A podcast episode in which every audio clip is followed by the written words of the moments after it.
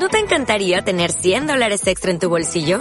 Haz que un experto bilingüe de TurboTax declare tus impuestos para el 31 de marzo y obtén 100 dólares de vuelta al instante. Porque no importa cuáles hayan sido tus logros del año pasado, TurboTax hace que cuenten. Obtén 100 dólares de vuelta y tus impuestos con 100% de precisión. Solo con Intuit TurboTax. Debes declarar para el 31 de marzo. Crédito solo aplicable al costo de la presentación federal con TurboTax Full Service. Oferta sujeta a cambios o cancelación en cualquier momento. Hola a todos y todas, yo soy Fabia Camila. Yo soy Guillo. Y están... En donde vive el miedo.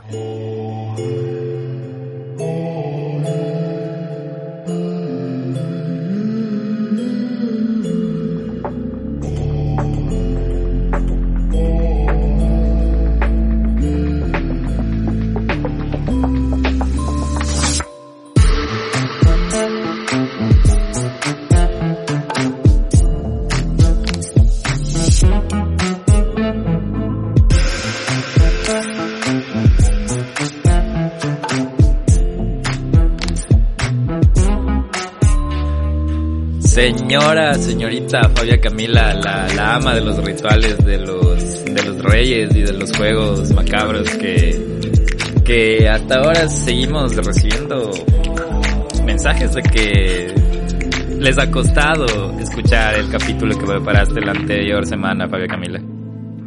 Buenas noches, buenas noches con todos y todas y todes. Eh, sí, la verdad es que, pero en medio de todos los mensajes sigo esperando que llegue el mensaje del valiente o la valiente que diga yo lo hice y, me funcionó. Pero hasta ahora no.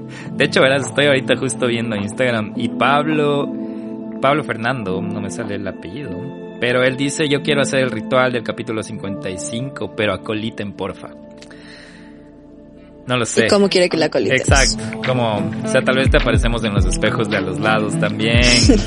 la, la Te podemos mandar un video diciendo ánimo, Pablo, ánimo. Sí, de hecho ahorita te decimos, si estás escuchando este nuevo capítulo, Pablo, hazlo, hazlo y, y estaremos muy orgullosos de ti. Porque ah, recordemos que la Fabia no nos dijo qué pasó. ¿ah? Yo... No, pero si sigo aquí es porque no me moría, así que todo bien. Yo, yo estuve, a mí me dejaste con la, con la duda y me puse como, me metí a Reddit por primera vez en mi vida. a ver si es que hay como que mm, como que anécdotas o experiencias y verás que sí hay. Hay una, hay una súper, súper densa de una persona que, que, que en el pasado dice que en, en, los, en los espejos como que se les aparecieron unas personas que según él era un amigo de él en el futuro y el, en el pasado. Y este, el detalle de este amigo de él era que él le conoció cuando estuvo en una etapa de drogas y él ya estaba rehabilitado y todo, pero decidió hacer este juego y como que el del pasado le decía que le va a matar por estas cosas porque el mal le había como que llevado al mundo de las drogas. Algo súper denso, así como que... Pero dije, ¿y qué tal si es la conciencia jugando en los espejos? Pero no sé. Eh, no sabemos, hay todo tipo de energías por ahí rondando, pero sí, en fin, la gente que lo haga, pues que nos avise y la que no, que lo intente, aunque sea, sí. aunque sea para divertirse, porque, para divertirse, dice. Sí, sí, para divertirse. Sobre todo, como, ¿cómo te habrás divertido? Ah? Bien divertido esto, la verdad. no, igual si es que, si es que quieren eh, hacer más rituales o conocen más rituales o cosas así, nos pueden igual mandar en Instagram. Eh, hoy subimos un video de uno que es un ritual japonés. Me parece que era japonés. Sí, sí, creo que es japonés. Y solo, solo para contarles cómo eres de, de mala, de mala gente, Fabia Camila. Hoy estamos escribiéndonos con la Fabia, porque no todo es miedo, estamos mandándonos memes o cosas así medias chistosas. Y de la nada me manda un link de un video y yo pensé que seguía haciendo memes o algo. Y me sale con esa cosa que está en el Instagram que ya pueden ir a ver. Pueden ir a ver y pueden asustarse también. Sentí miedo, sentí miedo. Sí, sí, sí, pero bueno, esta vez volvemos al crimen, ¿no? Sí, volvemos al crimen. Oye, y hablando de crimen, acabo de leer un mensaje que nos acaban de mandar en el donde vive el miedo, ahorita que estaba chequeando lo del lo de los rituales, que es de Jesse Reza, que es una actualización del caso de Brian Laundry. ¿Y qué dice? El novio de Gaby Petito se suicidó, se suicidó con un disparo en la cabeza. El abogado de la familia de Brian Laundry, novio de la joven Gaby Petito, confirmó que el joven se suicidó de un disparo en la cabeza. El cuerpo de la pareja de la influencer fue encontrado el pasado 20 de octubre en una reserva natural. Bueno, eso sabíamos. Mediante un comunicado, el defensor Steven Bertolino detalló que los padres de Laundry ya fueron informados sobre la forma de muerte del disparo, que el disparo fue en la cabeza. Siguen llorando de la pérdida de su hijo y tienen la esperanza de que estos hallazgos permitan pasar una página a ambas familias, añadió. ¿Qué tal eso, ah? Mm, no lo sé, me parece un poco. un poco extraño. Noticias en donde vive el miedo. Noticias en donde vive el miedo. Actualizadas. Gracias, Jesse. Jesse. Jesse. Reza. Jesse Reza. Gracias, gracias, gracias. La actualización de los, del crimen. del, del espía Miedogan, del, de la comunidad espía Miedogan, investigadores Miedogan. Exacto. Sí, y describe, tenía que correr con esta notición, urgente actualización. Gracias Jesse, gracias por estar ahí en el equipo de investigadores. Noticias de investigadores. Deberíamos hacer un equipo de investigadores oficiales de crimen. Sería buena idea, ¿sabes? que la gente nos esté poniendo como, ay, no saben, se acaban de salir 50 reos. Ah, bien, buena, buena. Porque ustedes sí, sí participan un montón, sobre todo en los capítulos sin resolver, cuando nos ponemos a hacer teorías y conspiraciones, sobre todo acá a mi querida co-host le encanta conspirar. Eh, sí, ustedes también conspiran y a veces tienen unas, unas conclusiones, unas teorías bien, bien locas, pero a la vez que, así como locas, pueden tener bastante de certeza. Entonces, bienvenidos, bienvenidos a, a, hacernos lo que quieran, ya saben, lo que quieran.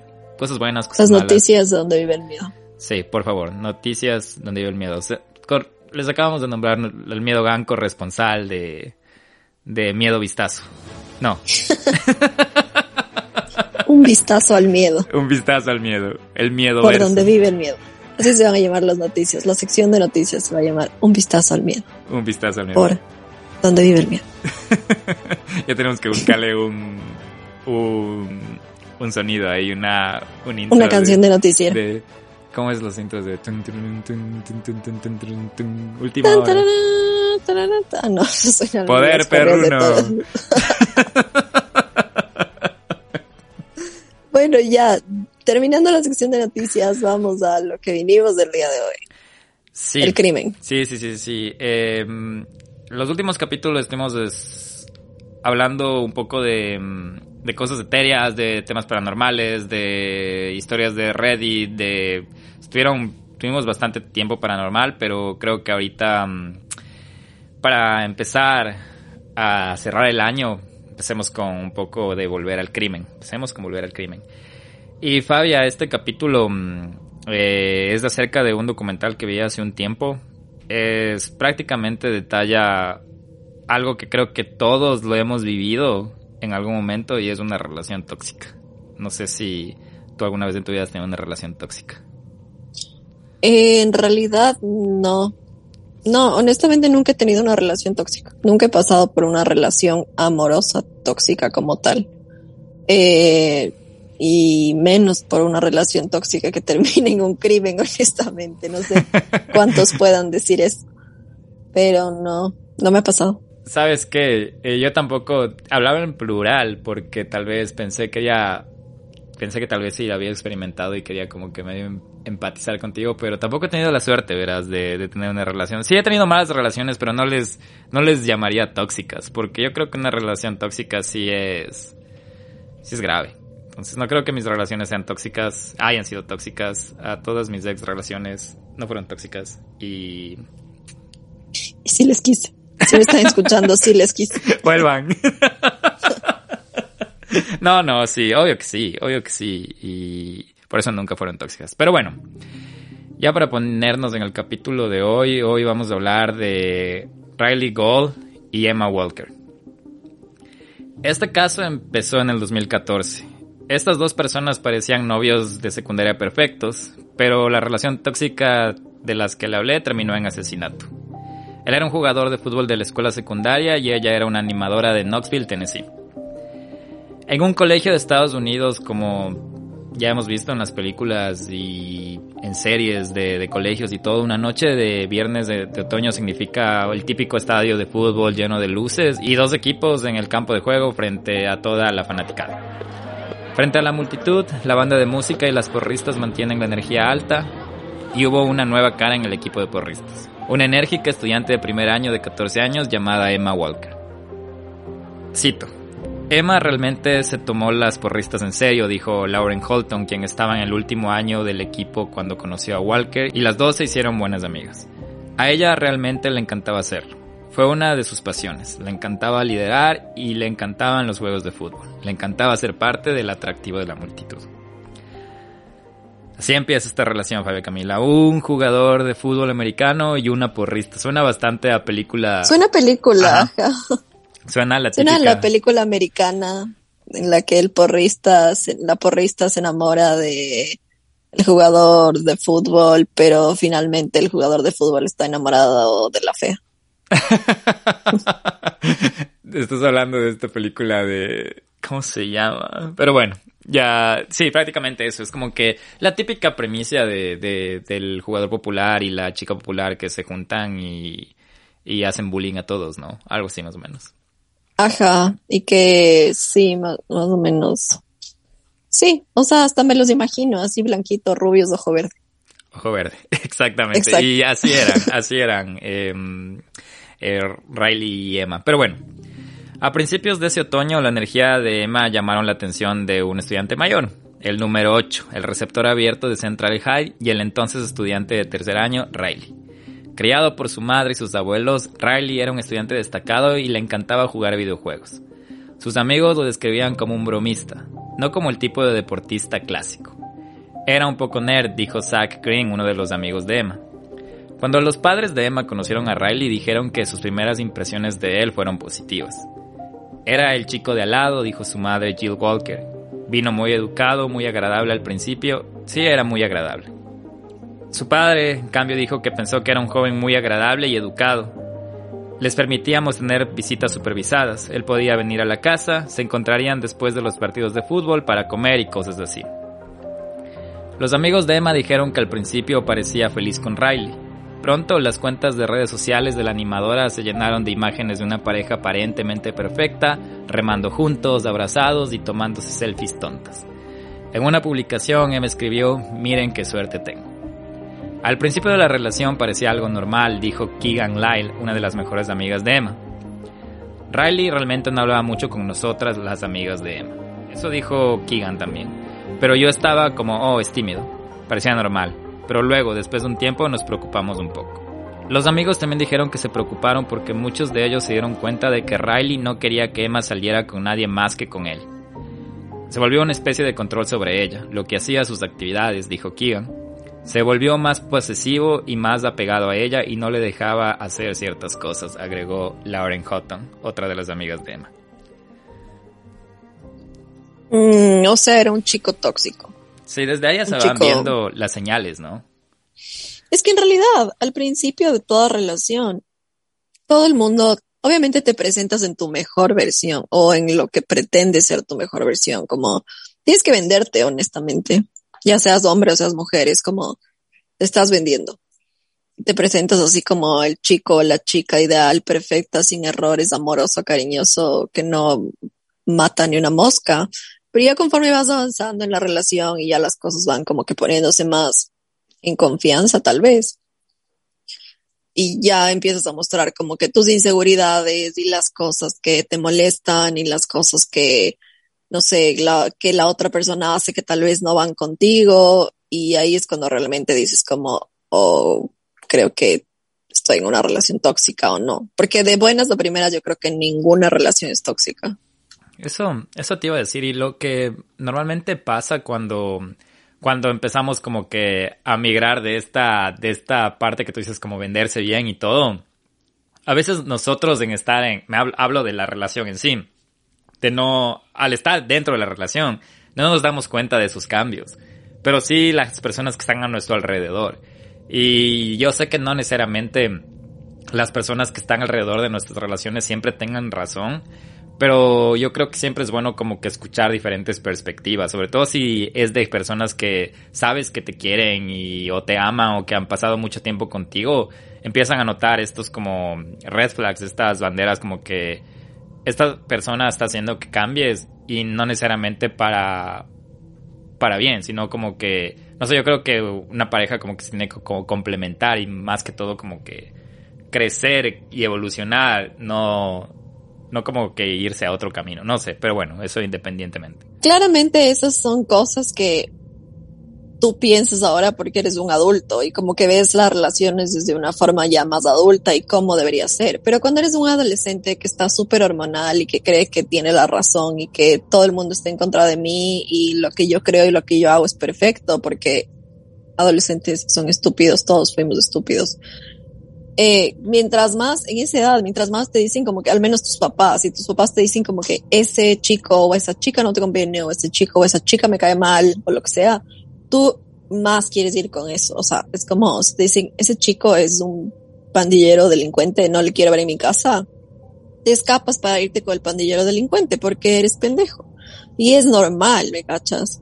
Entonces, ahorita estamos hablando de una relación de adolescentes que si es que les decían no pueden estar juntos porque el chico es tóxico, no hubiera hecho mucha diferencia. Y tal vez eso es algo que, no sé. Y ojo que eso también no, no, no solo están como que expuestas las parejas jóvenes o adolescentes, pasa ya de relaciones maduras de adultos que en sus vulnerabilidades, tal vez de, de haber acabado otra relación, quién sabe, tal vez tóxica, como que mira estas, se ciega o ya no ve estas, estas, estas banderas rojas de las personas con tal de sentirse querido o sentirse como que como atendido, como que tener esta atención, porque a todos nos gusta gustar, a quién no le gusta gustar, entonces a veces en esa vulnerabilidad solo vemos lo que nos gusta y como que ignoramos lo que no nos gusta de las otras personas, entonces a veces hasta pasa en, relaciones adultas, pero sí estoy totalmente de acuerdo con lo que dices de que es más somos, somos más susceptibles a eso cuando estamos chiquitos y llenos de hormonas y, y tratando de definirnos en saber qué es lo que queremos, quiénes somos y con quién queremos estar y todo, todo el tema de, de la adolescencia. Amor propio, gente, amor propio. Eso. Pero en fin. Eso muy bien. Pero bueno, por favor. Durante los siguientes dos años, Emma y Riley parecieron convertirse en esta otra pareja clásica de la escuela secundaria, de esas que siempre se separaban y volvían. Los amigos describieron discusiones realmente dramáticas entre los dos, a menudo a través de mensajes de texto o publicaciones de Snapchat. Jill Walker, la madre, dijo que Riley siempre comentaba sobre lo que vestía su hija, diciéndole qué debía y no debía usar, hasta el punto en que dijo que terminó diciéndole algo a Emma al respecto. Luego, dijo Lauren Houghton, las cosas se volvieron intensas entre la pareja. Dijo que Riley empezó a esperar a Emma fuera del supermercado donde trabajaba, Simplemente esperaba afuera durante horas, dijo Hunton. Keegan dijo que sus amigas le dijeron a Emma que no les gustaba la forma de que Riley le trataba, pero ella simplemente las ignoraba. Ella hizo lo suyo, agregó Keegan. Según los amigos de Emma, Riley se volvió agresivo y le envió mensajes de Snapchat que decían, te odio, odio todo sobre ti y eres la perra más grande con la que he tenido contacto. Un mensaje en particular alarmó a la madre de Emma, el mensaje decía, estás muerta para mí, visitaré tu tumba. Eso escribió Riley. Cito, él escribió eso y le preguntó al respecto, y él dijo, estaba enojado. Y fue entonces cuando yo comencé a recibir muchas señales de alerta. Esto dijo la madre de, de Emma. Los padres de Walker decidieron prohibir la entrada a Riley en su casa y le quitaron el teléfono celular a su hija para tratar de evitar que los adolescentes se comunicaran, pero no funcionó. Riley le dio a Emma un iPod Touch y ella le enviaba mensajes de texto a través de Wi-Fi. Esto dijo el amigo de Emma, Seth Armstrong. Por cada mensaje desagradable que Riley le enviaba a Emma, también había una rápida disculpa. Emma, lo siento por cómo actuó, decía un mensaje. Te amo más de lo que las palabras pueden escribir, dijo otro. Jill dijo que le aconsejaron a su hija que rompiera con Riley varias veces. Pero cuando haces eso con un adolescente, cuando más te enfrentes, más pensará ella que tiene razón, dijo. Porque tenía una forma de aislarla y hacerla pensar que él era el único. Justo lo que decías, justo lo que decías que cuando te dicen no, ahí vas. Ajá, es como que te dicen negro y tú dices blanco y Y bueno, también depende mucho de la influencia de, de, de tus amigos y de la gente, porque yo creo que cuando suceden estas tragedias, ahí es cuando tus amigos están, ven la, la realidad y dicen como que no, tal vez sí era malo, pero en medio de esto también yo creo que hay mucha gente que pudo haber estado con ella o con ellos diciéndoles como que no, si va a cambiar, dale una oportunidad, si te quiere y así, porque hay, hay de los dos lados. y ahí es cuando tú decides a qué escuchar. Ajá. No, sí, siempre, siempre, siempre hay esos como que ese dilema cuando estás en una de estas relaciones. Y hasta tienes el dilema contigo mismo, ¿no? Hasta si te dicen, no, él está mal o ella está mal, tú piensas, no, él está bien o ella está bien. Pero en fin, parte de, de, de estar ilusionado, enamorado o como quieran llamarle. Continuando para el otoño de 2016, Emma y Riley todavía estaban saliendo. Riley se había graduado y era un estudiante de primer año de 18 años en una universidad cercana, y Emma estaba en su tercer año de secundaria. Pero su tumultuosa relación había continuado a pesar de los intentos de sus padres de mantenerlos separados. Alrededor de Halloween de ese año, los padres de Walker decidieron castigarla, no permitiéndole salir de la casa excepto para ir a la escuela. Comenzaron a monitorear todos los lugares a los que ella iba y para su sorpresa pareció funcionar. Ella volvió a ser como antes, dijo su padre Mark Walker. Salía de su habitación, cenaba con nosotros y socializaba con nosotros. Emma incluso le había enviado un mensaje de texto a su amiga Keegan Lyle para decirle que ella y Riley habían terminado para siempre. Simplemente se dio cuenta de que se merecía algo mejor, dijo Keegan. Entonces todos pensamos, sí, finalmente está sucediendo. Pensamos lo que hemos estado esperando. Pero Riley no pareció tomarse bien la ruptura. Mientras estaba en el dormitorio de la universidad, se tragó un montón de pastillas de Vicodin y las tomó con alcohol en un intento de suicidarse. Sus amigos presenciaron sus cambios de humor. Él estaría a un lado deprimido y diciendo cosas como, oh, me siento tan deprimido, quiero lastimarme, bla bla bla bla. Esto dijo Alex McCarthy, que era amigo de Riley. Luego, el viernes 18 de noviembre de 2016, a Emma se le permitió asistir a una reunión en la casa de un amigo. Alrededor de las 11 y 30 de la noche, su amigo y compañero de clase Zach Green llegó a la casa donde estaban pasando el rato y Emma lo llevó a un lado. Ella le dijo que había estado recibiendo mensajes de texto extraños de un número desconocido. Ella dijo, Zach, estoy recibiendo estos mensajes de texto realmente extraños, que dicen, sal afuera sola si no quieres que un ser querido salga lastimado. Entonces Emma le mostró su teléfono en el que había mensajes que decían, Ve a tu auto con las llaves. Ve sola, decía otro. Y otro dijo, tengo a alguien que amas. Si no cumples, lo lastimaré. Zack dijo que Emma pensó que era uno de los amigos de Riley que le estaba jugando una broma, pero que ella le respondió un mensaje de texto amenazando con llamar a la policía. Sin embargo, los mensajes de texto se volvieron más amenazadores. Si quieres escuchar sus llantos y gritos, llámalos, decía un mensaje. Zack dijo que Emma comenzó a rogar la ayuda hasta que de repente Emma dijo, Zack, escucha, dijeron que dejaron a Riley afuera. Él y Emma salieron y efectivamente, dijo, encontraron un cuerpo boca abajo en una zanja cerca de la casa. Bajo el resplandor de la farola pudieron ver que era Riley. Finalmente llegamos a él y él está levantando la cabeza, tenía cara de confusión, dijo Zack. Emma le dice, ¿por qué estás aquí? Riley le responde, no sé qué pasó, no sé cómo llegué aquí, me secuestraron. Alguien me dejó aquí, no sé qué está pasando. ¿Dónde estoy? Sosteniendo su cabeza como si le hubieran dado un golpe. Bastante extraño. Emma se sintió incómoda de inmediato, dijo Zack, y realmente no sabía qué pensar. Acabamos de romper, déjame en paz, le gritó Emma. Riley, aparentemente abatido, se alejó por la calle solo, llamó a su amigo Noah Walton y le dijo que la habían secuestrado esa noche, pero Noah no creyó ni una palabra. Sonaba como si hubiera estado llorando o como si estuviera fatigado, supongo, dijo Noah.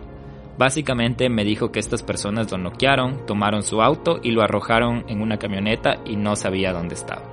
Agregó también que Riley le dijo que no llamara al 911 para denunciar el presunto incidente. Él estaba como que no, no policías, no policías, dijo no. Además, ninguno de los amigos de Emma se comunicó con las autoridades sobre el presunto secuestro de esa noche. Sospechoso ese secuestro, la verdad. Pero te imaginas ese punto de obsesión para conseguir la atención de la persona que, que amas o que te gusta o que quieres de fingir un autosecuestro. Porque seguro fue él. Es lo que yo creo. Hasta o sea, seguro, seguro fue falso. Sí, yo creo que fue falso. Date cuenta, o sea, él están mandando mensajes de que salga de la casa y que si no sale, eh, algo malo va a pasar, que tienen un ser querido. El momento que ella dice que, que, va a hablar con la policía, le dice que sí, que si quiere hablar con la policía va a escucharle gritar a esta persona. Después de un rato, eh, le llama a Riley diciendo que estaba fuera de la casa confundido, que le dejaron en un carro ahí.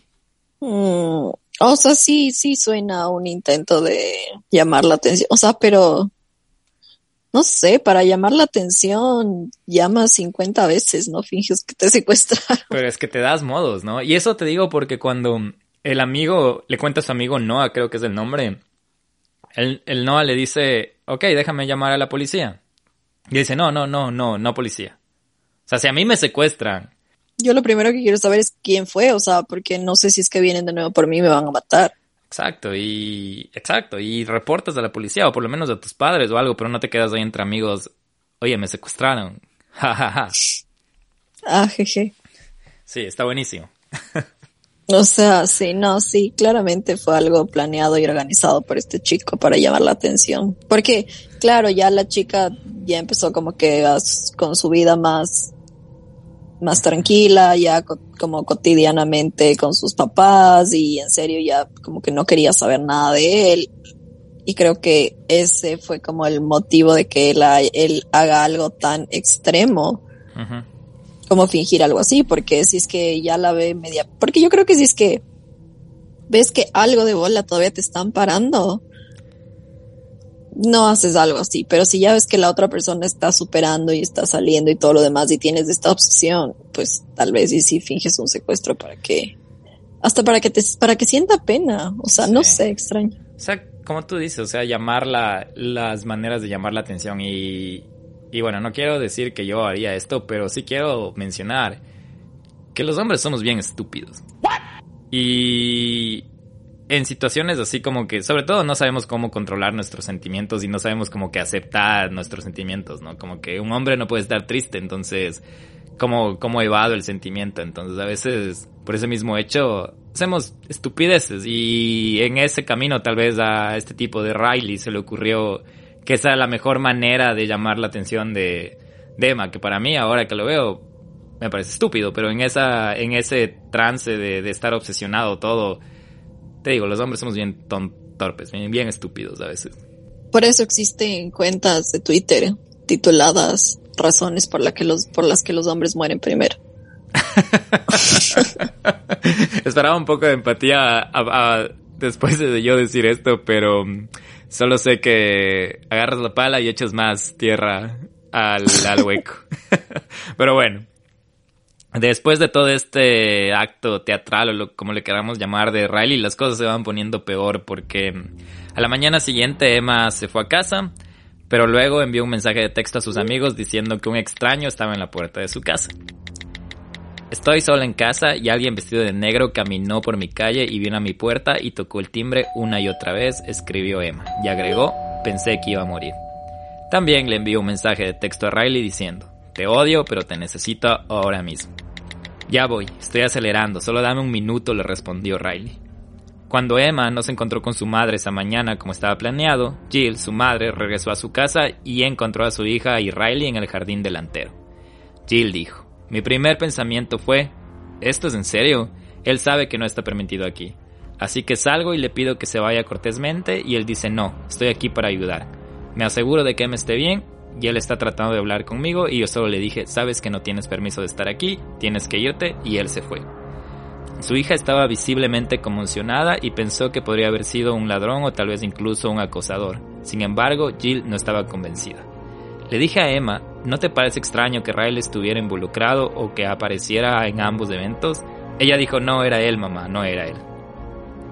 Está tratando de llamar su atención para hablar con él y él está exagerando para hacer eso, agregó Jill. Estaba preocupada y la estábamos mirando, dijo Jill. El domingo la seguimos al trabajo, la seguimos de regreso a casa para vigilar y asegurarnos de que estaba salvo. El domingo por la noche las cosas parecían volver a la normalidad en la casa de los Walker. Emma le envió un mensaje de texto a su amiga Keegan sobre una tarea. Luego se fue a la cama un poco después de la medianoche. Poco después de las 6 de la mañana del lunes 21 de noviembre de 2016, Jill Walker entró en la habitación de su hija, pero no pudo despertarla.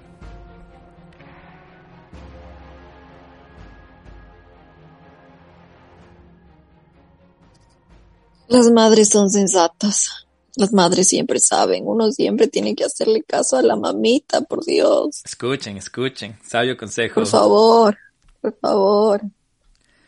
Todas las madres tienen razón y tienen un sexto sentido. Pero bueno, yo creo que... Ahí nos vamos a quedar por hoy. No. que, que no, que pues si quieren saber qué pasa después, que lo googleen. o que escuchen el siguiente episodio del siguiente capítulo de Donde vive el miedo. Exacto, que escuchen el siguiente episodio. En el siguiente episodio pues van a saber qué fue lo que pasó. No, de verdad. ¿Cómo que entró y no pudo despertarlo? O sea, ¿qué, qué le dio? ¿Qué le pasó? ¿Qué le, qué le dio? ¿Qué? Ya vamos. ¿Qué? ya vamos a ver qué pasa y por eso te digo que las cosas se van poniendo peor.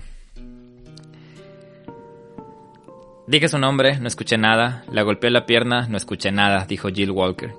Y luego la miro a la cara y me di cuenta. Y comprobé el pulso y no pude encontrar nada. No recuerdo mucho de eso, sé que llamé al 911. Intenté despertar a mi hija para la escuela, le dijo Jill Walker al operador del 911. Ella tiene 16 años. ¿Dijiste que ella no responde? Le preguntó el operador del 911. Sí, dijo Jill Walker, sollozando.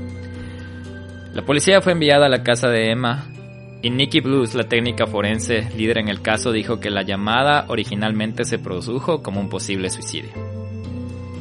Cuando llegué por primera vez comencé mis fotografías en el exterior de la residencia, entré, fotografié el interior de la residencia, entré en el dormitorio y fotografié el dormitorio, dijo Bulls. Había un agujero en la pared, parecía ser un agujero de bala. En ese momento supe que probablemente no se trataba de un suicidio, agregó. Cuando el teniente Allen Merritt, alguacil del condado de Knox, llegó a la escena, dijo que comenzó a mirar el exterior de la casa y notó un agujero de bala en la pared que estaba a la altura de los hombros. Luego localizó dos casquillos de bala fuera de la casa, por lo que supo que se habían hecho dos disparos. Caminando fuera de la casa, finalmente encontró un segundo agujero de bala en un lado diferente de la casa, aproximadamente a la misma altura que el primero. Para un investigador, eso me dice que los dos disparos fueron más que probablemente disparados por el mismo sospechoso, dijo.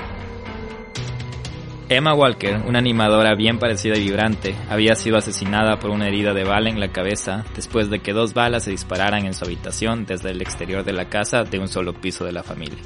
Una bala la había alcanzado detrás de la oreja izquierda y la segunda se había alojado en la almohada. Hijo, no sé, Sí decir qué buena puntería o qué, porque... O sea, lo que me llama aquí un poco la atención del caso es que cuando, mm, cuando Jay, la madre, fue a, despertar a la hija, si tenía una herida de bala, no vio sangre, no vio nada. Me hace pensar cómo, en qué posición estaba en la hija, porque si... No, me parece que no hubo como un desangramiento como notorio o grave o un sangrado, perdón. No sé honestamente cómo sea el tema de eh, qué pasa cuando te disparan en la cabeza. O sea, suena horrible, pero, pero, por ejemplo, y se me vino ahorita a la cabeza esto porque eh, tuve la mala suerte de cuando pasó esto, el, asesinato de este um, periodista en Ecuador, Efraín Roales, que empezaron a pasar como las imágenes y todo del cadáver y todo.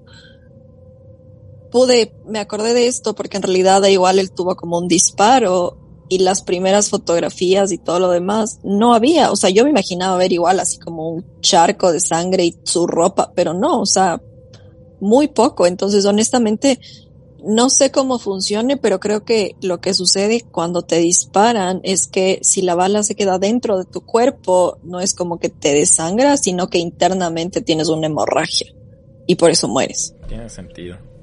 y no creo que no haya visto eh, sangre en la, en el almohada de, de su hija en este caso, pero tampoco creo que se pudo haber encontrado con un charco de sangre así enorme. Y otra cosa que a mí me parece súper loco y que a mí personalmente me, me perturba un poco de, de Estados Unidos y de, me imagino que de los países del primer mundo también, es el hecho de que la puerta de tu casa o la, la, la ventana de tu habitación está en el, en la vereda donde transita todo el mundo. O sea, porque claro, uno en Ecuador tiene como esta idea de tener el cerramiento, el garage, el patio y, y a lo lejos está la calle. O sea, no ves así como el transitar así en, desde tu cocina por poco. Y aquí sí. Y obvio para uno que viene de un país así como latinoamericano es perturbador porque te sientes en peligro, así como que Dios mío, qué rato se me mete alguien o, como que qué falta de privacidad.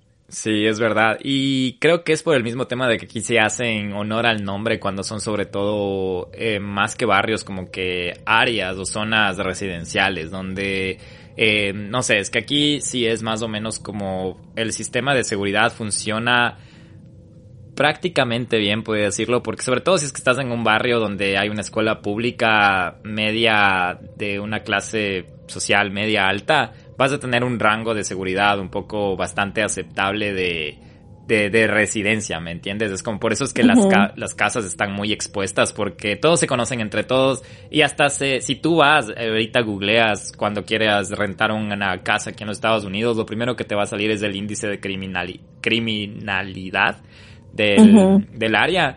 Y hay veces que los lugares más caros es porque nunca ha habido una, un asesinato o un, un, robo. Un robo y, por eso se crea más esta confianza de que, y no sé si pasa allá donde tú estás, pero aquí de cinco casas que estén seguidas, tres de ellas no están con seguridad, están, están con seguro. Tú abres la puerta y está abierta y puedes entrar, darte una vuelta y salir. Eh, sí, en realidad sí. Ajá, una de las de los choques culturales para mí, una de las veces, de las primeras veces que yo visité acá a los Estados Unidos, era que fue a una casa que estaba en la playa, así en plena, o sea, como que una cuadra era la playa, una carreterita y ahí estaba la casa. Y entramos y empiezo a ver que todos dejan los zapatos fuera de la casa, o sea, como que decir en la en la vereda, como decir más o menos, que sería como el porch de la casa. Y yo entre mí, en mi, en mi pensamiento latinoamericano, decía, ¿cómo no les roban? ¿Cómo se les van a llevar las chanclas. ¿Cómo no se les pasan llevando estas, estos? Había como que, éramos como ocho personas, había como que ocho pares de zapatos y en buen estado. Entonces sí, sí hay estas cosas como que mm, este, este sentimiento de seguridad, pero a veces hay este gente o este sesgo de que por ese mismo hecho de, de la seguridad hay como que, no sé, como que más gente se siente con el derecho de, tío, qué sé, de ir a disparar afuera de tu casa. O sea, es que imagínate, ni, ni siquiera entrando a tu casa, o sea, disparando desde la ventana de tu casa, desde la ventana de tu cuarto, te matan. O sea. Y date cuenta que él disparó si es que fue él, ¿no? Que vamos a ver, él disparó a un costado de la casa donde estaba el cuarto y también de frente.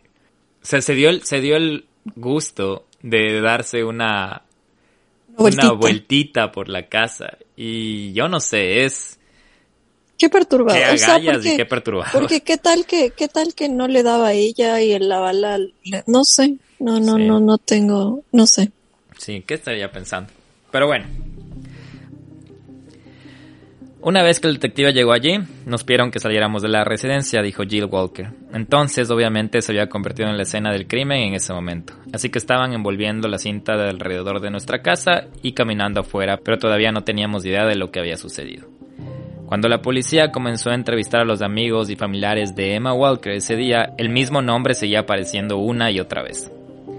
Todos seguían dando el nombre de Riley Gold, debido a su relación, porque habían visto la forma de que Riley le había tratado, la forma en que él le hablaba.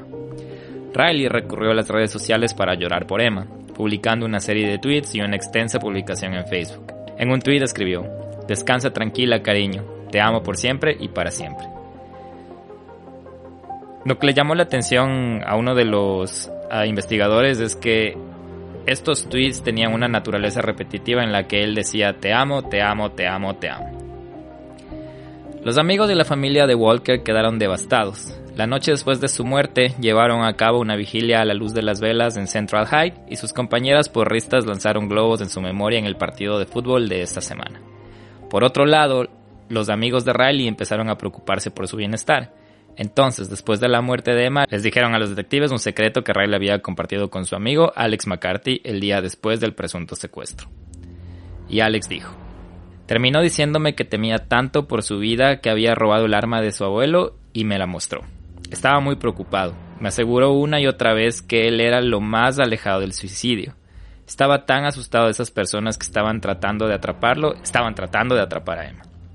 Pero Noah el otro amigo también le dijo a los detectives que Riley le había preguntado si sabía cómo quitar las huellas dactilares de un arma. Le dije, obviamente no, y nunca me vuelvas a preguntar algo así. Y él le dijo, lo sé, lo sé, es para mi compañero de cuarto. Pensé que era bastante raro, agregó Noah. Los detectives llevaron a Riley para interrogarlo el lunes sobre su paradero durante las 72 horas anteriores. Riley dijo que había pasado la noche del viernes en la casa de su amigo Noah Walton. Durante su interrogatorio policial de dos horas, Riley no se refirió a Emma por su nombre, solo la llamó la chica. La chica me envió un mensaje de texto, dijo a los detectives. ¿Cuál chica? dijo el detective. La que falleció, respondió. El detective James Hortz oh, también comentó en un programa de televisión lo siguiente. Cuando lo conocí, pensé que podría haber sido un novio afligido. Cuando llegamos a la sala de interrogatorios y nos sentamos, sentí que había un lado oscuro. No tenía mucha pasión o preocupación. Riley les dijo a los detectives que había estado tratando de hablar con Emma ese fin de semana, pero que ella no quiso hablar con él. Pero ella dijo que si le ayudaba a escribir su tarea me hablaría, dijo Riley a los detectives. Y el domingo por la noche usé el teléfono de uno de mis amigos en el campus para llamarla. Nuestra llamada telefónica no salió muy bien, dijo. Ella me dijo un montón de cosas crueles y bloqueó el número de mi amigo. Después, Riley dijo a los detectives que fue brevemente a la casa de sus abuelos y luego condujo de regreso a su universidad. Una vez allí, se derrumbó y lloró durante dos, tres horas en su auto por romper con él. Pero mientras describía esto en la sala de interrogatorios, el detective dijo que Riley estaba sin emociones. Su entrevista fue probablemente una de las más desconectadas, casi pareciera ensayada, deliberada, agregó el detective. En este punto, los detectives dijeron que sabían por Alex McCarthy, su amigo, que Riley le había mostrado el arma de su abuelo, el abuelo de Riley, que había guardado el arma en su automóvil, informó que la pistola de 9 milímetros había desaparecido antes de que Riley fuera interrogado. Los detectives le preguntaron a Riley sobre el arma, pero él les dijo que no sabía dónde estaba. Negó mostrárselo a Alex y también negó haberle preguntado a Noah sobre la eliminación de huellas dactilares de un arma. Luego, los detectives pidieron ver su teléfono celular y Riley les preguntó si era sospechoso. Debería estarlo, respondió el detective pero Riley continuó negando tener algo que ver con la muerte de Emma. Cuando Riley salió de la oficina del alguacil, Alex dijo que comenzó a recibir mensajes de texto de él preguntando por qué él había dicho a la policía sobre el arma. En mensajes de texto, Riley pidió a sus amigos que no hablaran más con la policía. Estaba nervioso, dijo Noah. O sea, qué buenos amigos, qué buenos chicos, porque a la final independientemente de que era su amigo, moralmente saben que algo no estaba bien. Y yo creo que en ese caso sí es mejor hablar a quedarte con esto de que, fuck, yo sabía que algo no estaba bien o yo sabía que algo no era correcto y no hice nada. No sé, como qué remordimiento. Y también qué rara la actitud de este chico, ¿no? O sea, como que cómo pones de, en, redes sociales, te amo por siempre, y luego te interrogan y es como la chica que falleció. la chica. Sí, es como que bastante extremista, como que quieres parecer que estabas como que súper enamorado, como que sientes toda la pérdida, pero de repente quieres como que no mostrar sentimientos como para no mostrar que podías haber sido sospechoso de algo, pero en ese mismo juego caes, ¿no? Caes como que en duda de es que eres incoherente porque, porque estás por un lado diciendo una cosa y por otro lado actúas de otra forma. Y también si es que fue un accidente, o sea, no, no sé cómo puede ser un accidente, pero si es que no fue como intencionalmente, sino algo que tal vez, y no sé, quería asustarla, no tengo idea. Eh, igual, ¿qué qué cargo de conciencia, qué remordimiento, qué como, hijo, se me fue de las manos, no sé. No sé qué, no sé qué pudo haber estado pasando por su cabeza. Tal vez sí estaba en shock también. Bueno, solo él sabe y de hecho te va a contar más adelante cuál fueron sus declaraciones después de todo esto, pero bueno, sin adelantarnos, ya pensando ya que Riley estaba mintiendo a las autoridades, Noah y Alex, sus amigos, luego colaboraron con la policía para ayudarlos a atender una trampa. El martes por la noche, solo a dos días después del asesinato de Emma, los detectives conectaron a los dos adolescentes con micrófonos, un transmisor donde la policía puede escuchar y una cámara de video escondida en un llavero. Y planearon una operación encubierta para recuperar la posible arma homicida. Estos dos jóvenes se pusieron en contacto con nosotros y nos preguntaron si podían ayudarnos a recuperar lo que creían que era el arma homicida, dijo el detective Merritt. Obviamente hay preocupaciones por su seguridad, hablamos de todo eso con ellos y todavía estaban firmes, muy firmes en que querían hacer esto. Entienden los peligros, pero querían hacerlo, agregó.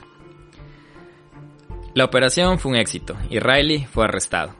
Además del arma, la policía recuperó lo que creen que fue un tesoro escondido de pruebas, incluido guantes y ropa negra que según las autoridades apuntan a que Riley también era el hombre vestido de negro que estaba misteriosamente en la puerta de Walker el sábado por la mañana anterior en la que fue asesinado.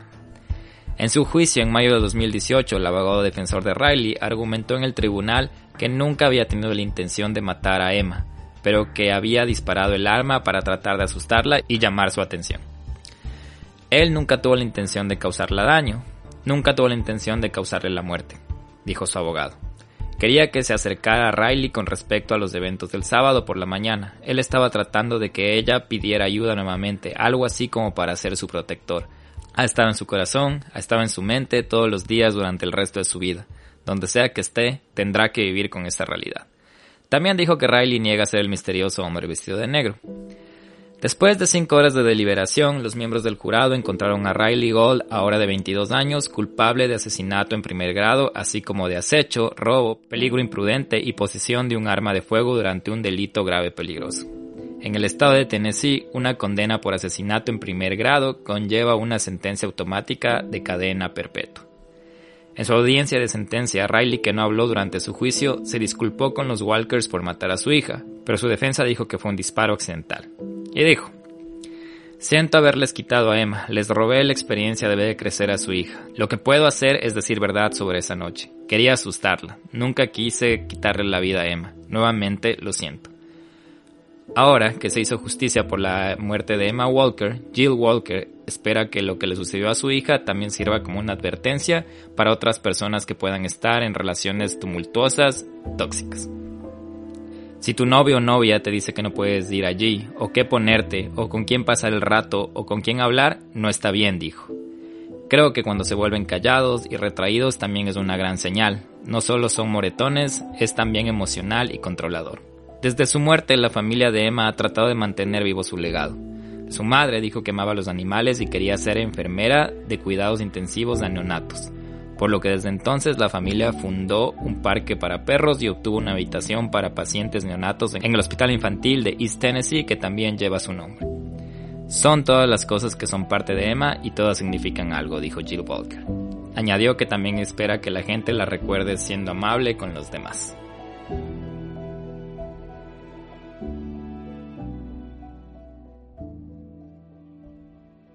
Qué loco tipo.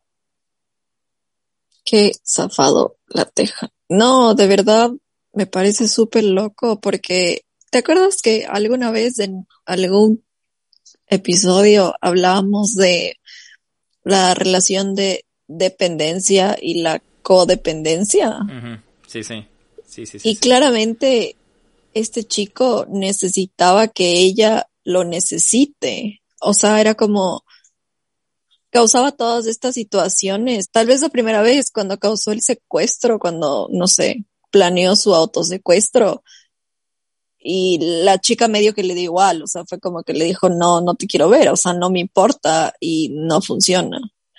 Pero cuando sucedió esto de que supuestamente había esta persona de negro tratando de hacerle daño y el primero que llamó fue a él fue como, ok, si es que hago este tipo de cosas, ella me va a buscar y me va a necesitar y voy a tener que estar ahí inevitablemente para ella. Y claramente el, hecho del disparo y todo lo demás fue eso, o sea, fue un acto de, si es que hago esto, me va a llamar y voy a tener que estar ahí cuidándola. Pero la mató. Lo que creo que nunca vamos a saber es que en este camino de, de él buscar ser el héroe de ella y, y lo que tú dices es tan como que resume prácticamente la, la, conducta de él, de que quería sentirse necesitado. Lo que nunca vamos a ver si estos dos disparos que dio hacia la casa fueron con intención de asesinarla o solo fue la intención de asustarla para, para qué, para que vuelva él, pero imagínate también en qué estado mental él estaba para, para tomar esa decisión. Imagínate ir a disparar a un lugar, agredir de alguna manera para que ser necesitado. O sea, y el hecho de que, de que se diga que fue un disparo accidental, yo creo que un, un disparo accidental es que tenías la pistola en tu maleta y se disparó. Claro. Uy, se saltó el gatillo, se disparó. Un disparo accidental es, no sé, como lo que le pasó a este, a este actor hace poco, que no, me acuerdo su nombre, a Alec Baldwin, que igual no sabía que el arma estaba cargada y la disparó y, o sea, alguien murió. Eso es un disparo accidental. Pero si vas con una pistola, te paras de enfrente de una casa y disparas, eso no es un accidente. O sea, eso no es un disparo accidental por ningún lado, eso tenía una intención detrás. Y como tú dices, o sea, no vamos a saber si la intención era matarla o si la intención era asustarla. O sea, eso es algo que no, no vamos a saber y que creo que solo quedará en la conciencia de este chico, pero, ajá, no, de accidente no tiene nada. Es verdad. Y lo que es admirable es el aporte de los dos amigos que se exponen a ponerse cables y cámaras con el único objetivo de, recuperar el arma homicida.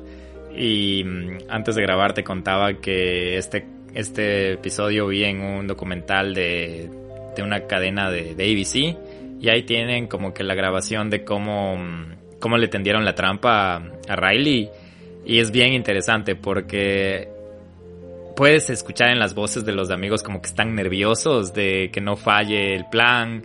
Eh, puedes escuchar también como la serenidad con la que habla Riley acerca de, deshacerse del arma. De, o sea, yo no, no le escuché en ese momento, en ningún momento, como de luto, de, de como que sintiendo este, esta tristeza por perder a Emma.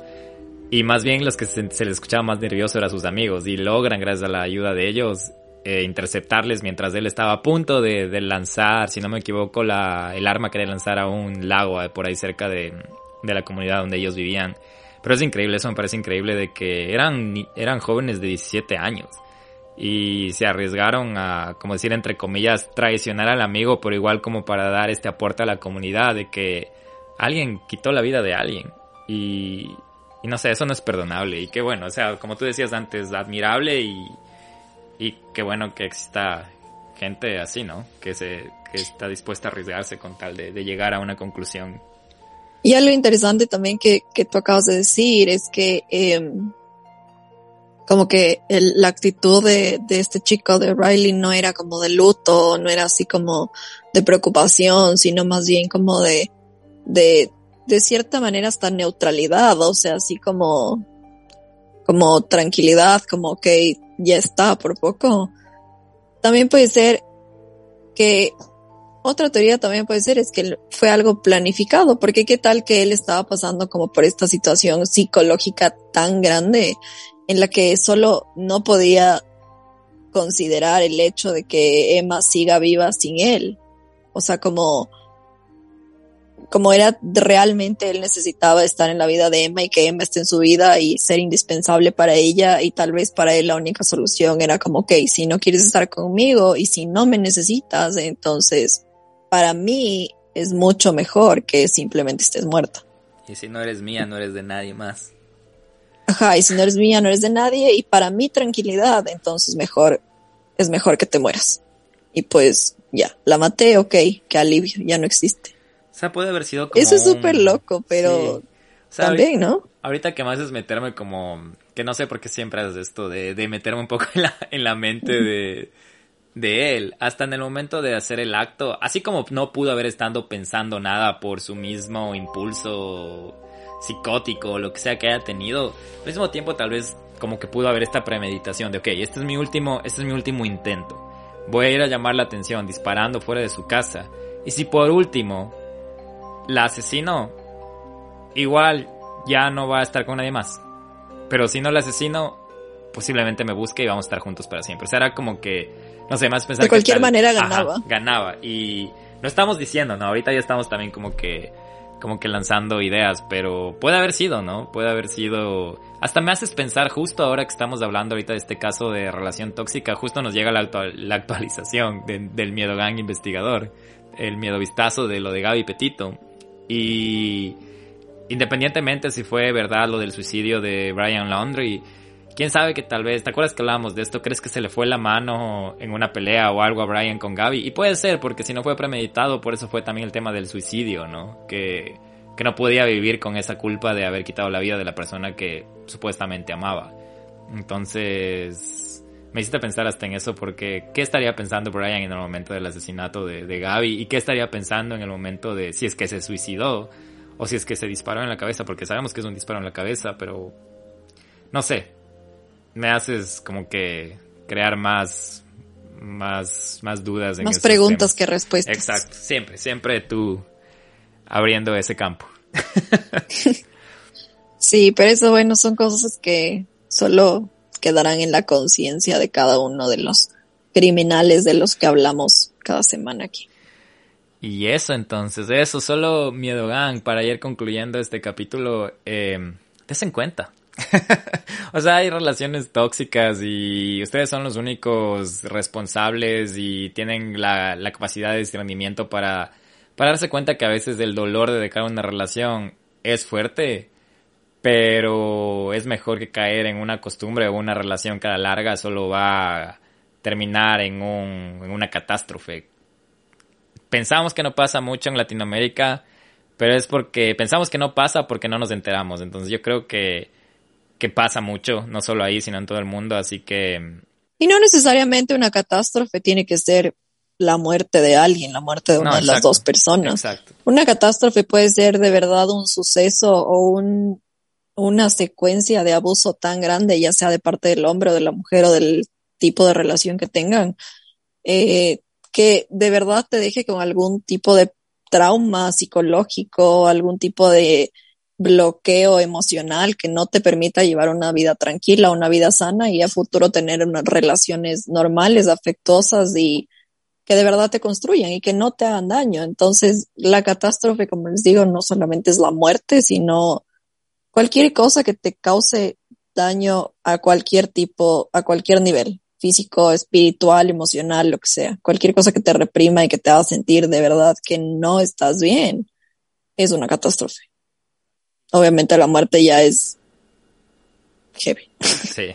Y, y agregando a lo que dices, Fabia, así como la catástrofe no necesariamente es física, la violencia tampoco es, es física, sino también hay emocional, hay aislamiento, entonces es bueno que, que bueno, no sé, ahorita donde vive el miedo también es un rato para entretenerse entre estos casos, pero yo creo que también nos sirven como para darnos cuenta de que hay algunas pequeñas actitudes que, que pueden decir mucho, entonces, así que des en cuenta, eh, nosotros solo queremos que, se cuiden y que, sean felices así después de escuchar cosas, cosas de, miedo. Porque si no son felices, no nos siguen dando noticias para, para seguir actualizando los casos, no nos mandan sus historias, no nos dan sus sugerencias, entonces Queremos del Miedogan feliz y sin relaciones tóxicas. Creo, yo. sí, exactamente así. Eso es lo que necesitamos. Y básicamente eso fue la vuelta del crimen después de unos, de unos capítulos paranormales, eh, rituales de, de, los juegos que hace la Fabia, que de hecho eh, eh, llamaron la atención. El, el, capítulo de Javi Nakasa también estuvo, les gustó acerca de su historia de la bruja y todas esas cosas. Entonces, yo creo que sí estaban esperando algo paranormal. Entonces, igual ya saben, si quieren más crimen, más paranormal, solo nos dejan. Y quién sabe que la Fabia se ponga a jugar más cosas que luego nos enseñe las cosas que no se deberían jugar. Me pongo un, un consultorio de, cosas de, de crímenes, de, de crímenes, de rituales paranormales. No es mala idea, ¿verdad? Puede que venda, pueda que venda. Me hago la plata. y puedes hacer hasta, hasta sesiones de juegos virtuales. Exactamente, en realidad virtual 3D. Pero bueno, Eh, ¿Algo más que quieras agregar, Fabia Camila? O decirles del Miedo Gang, algo extra, mandarles tu amor, tu, tu comprensión, tu ternura. Nada, agradecerles como siempre por escucharnos una semana más, por estar pendiente en las redes sociales, por dejarnos sus comentarios, por dejarnos sus, sus sugerencias, por el miedo vistazo, por todas las noticias y cosas que nos comparten. De verdad, son muy, muy chéveres siempre. Y nada, gracias Guillermo también por este bello crimen, bello y trágico crimen que nos has traído el día de hoy. Y creo que conmigo eso es todo. Listo. Eh, no se olviden de seguirnos en Instagram. Ahí subimos siempre cosas referentes al capítulo. De hecho, encontramos unas ilustraciones acerca del juego de los tres reyes, por si acaso quieren hacerlo. Ahí está más que explicado cómo pueden usar sus cosas para jugar.